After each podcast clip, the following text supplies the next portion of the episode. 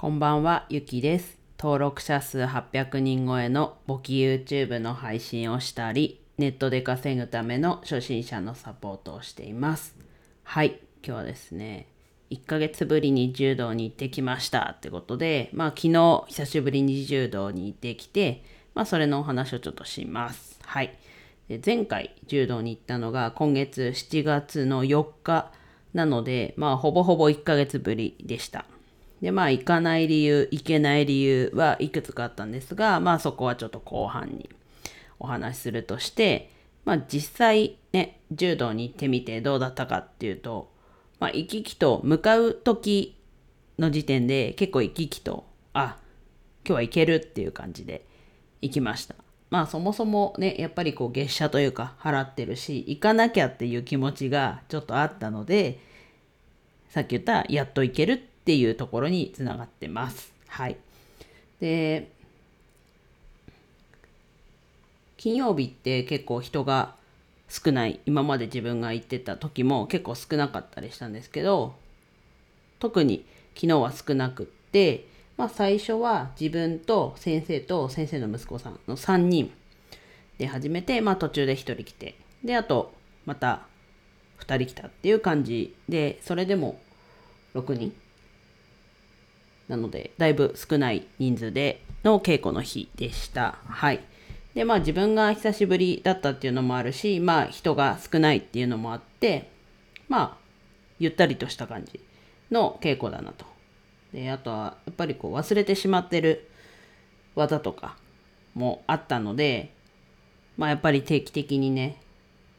いけるようにして、まあまだ始めたばかりって始めたばかりの身なのでね、体に染みつくほどできてないので、まあそこができればね、ちょっと間が空いても、うん。間が空いても、まあ技はできるのかなと。ただ自分はね、まだこう体に染みつくってほどできてないので、定期的にね、行くようにします。はい。やっぱりね、継続は大事だなと。体にこう習慣化、習慣化というかこう、なんだろうな。手が勝手に出る、足が勝手に出る、技が出るっていうね、こう自然と何も、何もというか作戦は考えるのかもしれないですけど、こう考えずにね、こう、技が繰り出せるようになるまでは、まあ、ひとまず継続かなと。はい。定期的に間を空けすぎず、行こうかなっていうことを思いました。はい。で、さっきね、行けない理由、行かない理由は後半にってことで、ここから行かなかった理由、行けなかった理由ということでお話していくんですけど、まあ、その、前回が7月4日と、その週、うんと、7月4日月曜日なんですけど、ちょっとその週の後半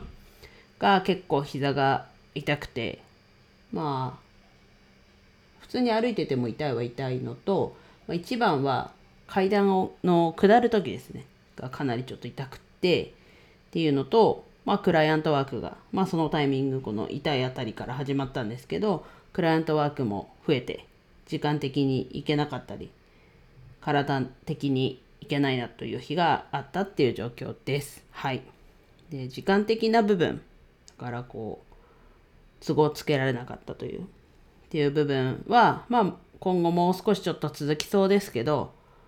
まあ、それでも極力参加するように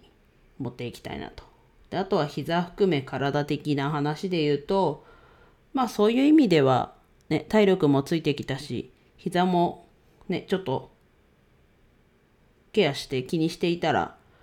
ね、いつまにか治ってたっていう感じなので、うん、そこは大丈夫かなと。なんで、8月はね、もう少し行ける日をこう都合つけていきたいなと思います。はい。やっぱりね、こうやって汗かく。まあ体を動かして汗かくのはいいですよね。